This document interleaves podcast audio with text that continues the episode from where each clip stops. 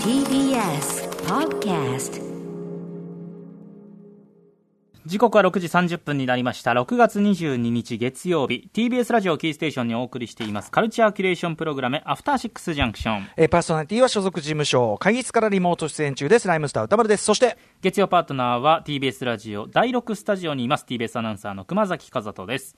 ここからはカルチャー界の重要人物を迎えるカルチャートーク今夜はプロ書評家でプロインタビュアーの吉田剛さんとお電話がつながっていますもしもしはい、もしもし。はい、吉田さんよろしくお願いします。よろしくお願いいたしますお願いし吉田さん、今ね、えっ、と、我々は画面、ズーム越しにも拝見しておりますが、おなじみの、はいはいおなじみの吉田さんの部屋、はいはい、いつもの部屋です。はぎっしりの宇宙が広がっているという、い、はい、はい ね。はい、後後ろろにさん。も来たことあるとこです。はい、はい、えーということで、吉田剛さん、本日はどのようなお話を聞かせていただけるんでしょうか。はい新型、新型コロナウイルスの影響を受けたアイドルを紹介します。はい、よろしくお願いします。お願いしますここからはカルチャートーク今夜のゲストはプロ書評家でプロインタビュアーの吉田剛さんですお電話がつながっています改めてよろしくお願いしますはい、お願いします。はい、よろしくお願いしします。前回のご出演は4月13日月曜日でございました。えーはいはということで、あの、ちょっと間空いたんですけど、ちょうどあの、はいこなんていうかな、コロナ緊急事態宣言期とか、都合もり期みたいなのと重なってると思うんですけど、ます。はい、はい。吉田さん的にはどうでしたその、この間の生活というのは。えー、っとですね、あの、ズーム使ったようなイベントの司会とかの仕事が異常に増えた感じですね。あー、ということは、うんじゃあ、あるある意味途切れなくお仕事は続いていたというか。そうですね、仕事はむしろ増えたぐらいだったと思います。ああ、本当に。はあはあはあうんで、まあ、原稿とかもね、中心ですから、そういう意味ではっていうことですかね。そうなんですよ。あの、インタビューが多少ズームになったりとかの変化はあったんですけど、うんそんなに大きな変化はなかそうったか、ですね。取取材もできるんですもんね、遠隔でね遠。隔だったあらねのー僕がだから、ブブカでしばらく、あのご高齢の漫画家さんのインタビュー連載やってたんうんでうんうすよ。んうん。でもさすがにあれはね、ご高齢の方に会うのは難しいし、うんうんズームも対応してないだろうということで、それを急遽、うんうんそのモーターのインタビュー連載に切り替えるというやり方で、うんあの連載ってそういうことで始そまうっなたんんでですすよ。あの連載終わったわけじゃないんですよ。あのー、ねあれ、あね、あの、剣さんの本のさ、あのあの頃のそうさ、です映画化もあるから、そのタイミングでかと思ってたんですけど、まあ、そそういうのタイ事ミン情グ。なんです よ。あの映画がタイミングで単行本出せればいい出せればいいなと思って、うんもともと休むつもりでやったんですけど、ちょうどいいっていうね、 あの知り合いだから会ってもそんなに問題もないし、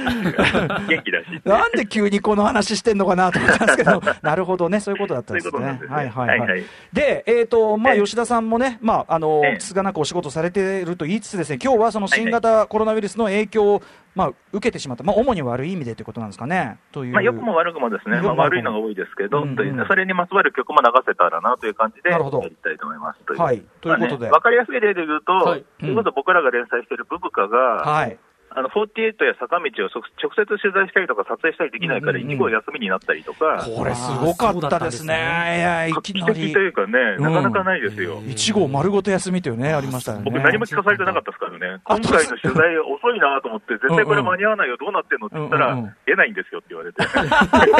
なんかその、大ざ、大きな、大すごい大雑把なこの対策が打たれた。ちゃんと 言えよって。連絡来てながらひどいね、それもね。そうとかもあったんですけどね。とか、それこそグラビアアイドル雑誌の BLT うんが、うん。あのリモートインタビューによる文字だらけの号を出したりとあか、あ、はいはいそうはかなり大きな変化はあると思い。うんやっぱですりけ撮ど。影でね、新規でできないですもん。そうなんですよ、それを自撮りでやるとかのね、切り抜け方してるとこもあったんですけど、でまあ、地下とかのレベルになると、やっぱ本当、ライブも接触イベントもできなくなって、ビジネスが成り立たなくなるグループが続出、そもそもそのやってるライブの規模とかが小さくて、そうやってね、こう握手したり、いろいろ触れ合うことでな回してたわけですもんね。で、うん下手に大きなイベントとか企画してたところは、もうそれだけで致命的なダメージにな逆るにし、そう、そのダメージもある。うわそうーです。まあ、あるし、あとまあ、ね意外と大きいのが、うんあとやっぱ下手に時間があるから余計なことを考えちゃって、アイドルやめる子も続出とか、あ要するに先行き不安だわってなって、そうなんですようんそうか、そで、うファンとか。かそうやって会うことで、なんとなくね、うんなんか自信を持ってた部分が、それもなくなったりとかもあるし、あと、このパこの時期の珍しいパターンだと、うん親うんと親や職場職場が心配、うんうんでもアイドルっていう、あーそのファンとかいろんな人と会うことで、ウイルス持ち込みやすいような職業だと考えて、なるほどんなものやめなさいと言われて、やめて、やめる女の子とかも出てきて、うわーなかなかそう職場の反対で引退というか、卒業っていうのが最近出てきましたね。えーなかなかそれはまあ、なかなかなんですあのうよ。ーん、なんかね、心配の気持ちもわかんないじゃないかわかるけどっていうそうかね。そうかという感じで、じゃあ、ちょっとさまざまな、もちろんね、もともとね、あのやっぱアイドルブーム、ちょっと一段落してね、生き残り、なかなか大変な時期にかかってたところに来て、さらにこれってことですもんね。そんな中で、1曲目、ちょっとじゃあ、これが、うんはい、これこちらはですねコロナのせいで解散ライブもできないまま消えたグループですね。はい、そういうのもちょいちょいね、あのそうなんですよ、はい、あのもう流れてるんですかね、あの、うん、緩めるもの姉妹グループだった折り紙リオンっていうグループがいまして、はい、こちらが3月28日に開催予定だった解散ライブが延期になって、はい、そのまま5月14日に解散、うんうん、唯一の音源も通販限定になってしまったという。へこれは、うん、まあもそうか、3月、あの拳とかファクトリーとかもね、解散ライブが、まあ、無観客でやったりはしてましたけど、あの解散の時期延ばすことがね、ただそれもいつになるのかね、やっぱりお客さんの前で解散したいっていう意思があるところは、うんうんうん、ぼんやりととにかく今、伸ばすしかない状況になってるんね、です引っ張ったまま、なんとなくこう、うなんとなく消えてっちゃったってことになってるわけだ。、こちらは本当にだからそれすらできなかったという、うん音源だってね、あのフィジカルでリリースしてもお店が開いてないからっていうのもあったりしますもんね。タワーはようやく開いたとはいえっていうね、うん、ただタワーもやっぱりインスタライブできないから、いつもとやっぱり客入りが全然違うんですよね。ああ、そうか、そうか、そりゃそうだ、そりゃそうだ。ない、うん、そうか、そうか、あとなんか、ね、それこそ郷さんがいつも手に入れてるの会場限定リリースとかね、そういうのもできなくなっちゃってるわけですもんね。うん、ちょっといい、ね、数少ないプラスの点としては、うんうん、こういう機会だから、皆さん結構、物販に力入れて、通販あの今まで通販してなかったようなところとかが、ちゃんと通販してくれるようになったりとか。えーむしろ入手はしやすくなったりしてるんです、ね、あそうかそうかなるほどなるほど、うん、というあたりでじゃあちょっとその折り紙リオンの曲を聴いてみましょうか,、はい、ね、はい、じゃあ折り紙リオンで響け折り紙リオンで響けお聴きいただきましたこれが、えーと、と最後の曲みたいなことになったってことですかそうですね最後の、うん、あのアルバムミニアルバムに入ってる曲ですねなるほどはい、はい、えー、これが通販限定で出てたとそうですね、ね、橋田和馬さん作曲ですね、はい、でもファンはさなんか気持ち自分的にはちょっとなかなかあれですよね踏ん切りがつかないっていうか、ね、しかもこうやってなんかね前向きなことを歌えたりすればそれほどなんか切なくなるっていうそうですねはいはいはい折り紙にも響け、はい、聞いていただきましたましては、うん、えーとですね、お客さんを入れた解散ライブができなくて配信だけで終わったグループというのが、うんうんえー、サンクチャリというグループがいまして、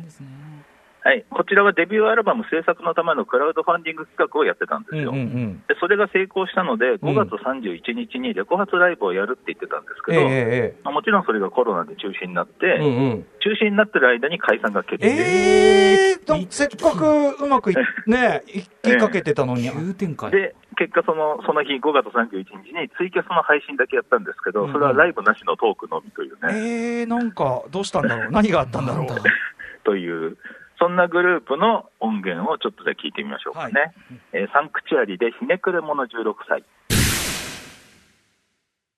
サンクチュアリでひれひねくれ者16歳でした。なんかちょっとカントリー調っていうかね、うん、そうですね、意外と意外とありそうでない感じで、はいそうそう意外と珍しい曲やってて面白かったんですが、うんうん、こういう残念な感じで終わってしまいました、えー、これは聞いていいもんなのか分かりませんけどそのクラウドファンディングでアルバム作るところまでうまくいってたのになぜその間に解散になっちゃったんですか、詳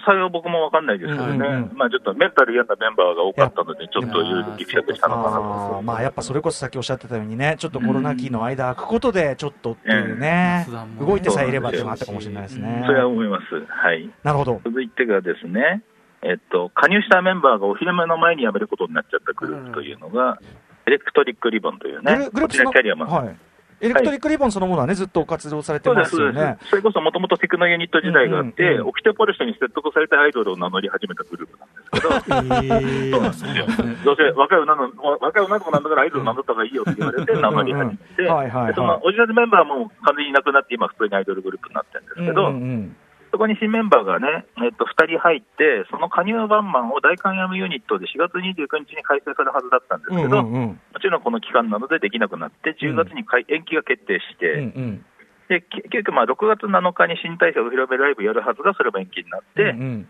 今度7月4日にソーシャルディスタンス守った40人限定ライブやると、うんうん、そこでお披露目だと発表されたメンバーが、体調不良で脱退発表ですね。うんうんでそれに伴いサポートメンバーが正規メンバーに昇格というような、うんうんうんうん、だからなかなかないですよね、うんうんうんあの入ると決まってたメンバーええがキャンデルでも何でもなく 入れない、幻のっていうか。そうです、そうです、ねそうです、でしかもでもそのサポートメンバーが繰り上がって、えっとだからにうん人数も増えたってことですもんね、そうですね、はだいだからこう結果的にはだからコロナが終わって帰ってきたら、なんか違うグループになっていたみた いな、えええーまあ、でもなんかそういう、ん生き抜く残ったんだね、よかったですね、もそうねです、そうです、そうですうんでそんなエレクトリックリボンで、これ、クラウドファンディングでもらえた音源で流通してないやつですおね、お、すごいえ、っとうんスイートソングスというのを聞いてくだささいす。が、エレクトリックリボンでスイートソングでした。はい、まあ、あの普通にいいやつっていう感じですね。はいはいははいい、はい手堅く。うんねえ、でもはい、これは、これはでも、あれですもんね、あの、クラウドファンディングしか聞けないっていうタイプのやつなんですそもんうね。です、そうです、言ってないやつですね。相変わ らず、相変わらずよし、ね、あの、ななかなかこうね、俺に届かない理由がするっていうのが はい、はい、そして最後に、最後はね、もうちょっと前向きというか、えっ、とですね、星野源さんのうちで踊ろうブームがありましたけど、はいうん、あれに一番うまく乗っかれたと僕は思ってるのがこの人で、ほ澤さんですね、あこの番組でもお澤さんなじみう、の、はい、いつも澤さねん、しがつこく俺のあの、スキンヘッド風コスプレをしてくることおなじみの澤さん、はい、あの絡みにくいことでおなじみの澤さん ですね。で、ツイッターであの独自の音源上げてたんですよね、うちで踊ろうの。うんうんそのアレンジ音源が素晴らしかったんへーで、澤さんから、えっとちゃんとした音源を送ってもらいました、それおもおすごい、へえそれもリリースしてないやつですね。あ、これもすごい、ちょっはいと、聞いてみましょうかね。うんサワさんのうちで踊ろうで、アニソン風ガチ恋工場ミックス CV サワ。はい、澤さんでうちで踊ろうアニソン風ガチ恋工場ミックスでした。あーそう、いやいや、いいですね、これ素晴らしねい、あの、あれもね、声ん声も入れてるのもね、なんかちょっと、はいはい。星野君も喜ぶと思いますけどね、これ ね。うん。はいはいはい。さすがですね、澤さんでもね。浦間さんの表情も素晴らしかったですね、うん聞いてる時の。うん何苦笑い。苦笑いやんとやられたっていう感じな。うん。いやいや、でもさすがですよ、やっぱこれはね。 見事ですうよんうね。んここうまでやん。りきれるなんかちょっとこうサワさんもね、うんだって自分の多分、フェスとかも中止になったりとか大変なはずうなんんうんうですよんうね。ん。うんでも自分でね、何でも作れちゃう人だかから、やっぱここまでできちゃうってことですよね。さすがだな、そうそれいうは感じですね。。はいはい。うんはい。ということで、えー、とってもお時間が来てしまいましてですね。えーはいはい吉田さん、お知らせ事などありますかはい、えー、明日夜8時からの、えっ、と、猫舌ショールーム5の部屋なんですけど、うんゲストは今のサワさん です。 おなるほど。か 絡み、絡みづらいことでおなじみとか言ってますけ ど。 2時間から見ます。はい。 ということでございます。吉田さん、じゃあ、あの、また引き続きよろしくお願いします。はいはいはい、どうもー。ここまでのゲストは吉田剛さんでした。ありがとうございました。明日のこの時間は BLM ブラックライブズマターの成り立ちや現地の最新情報などについて翻訳家の押野素子さんに伺います。 After Six Junction.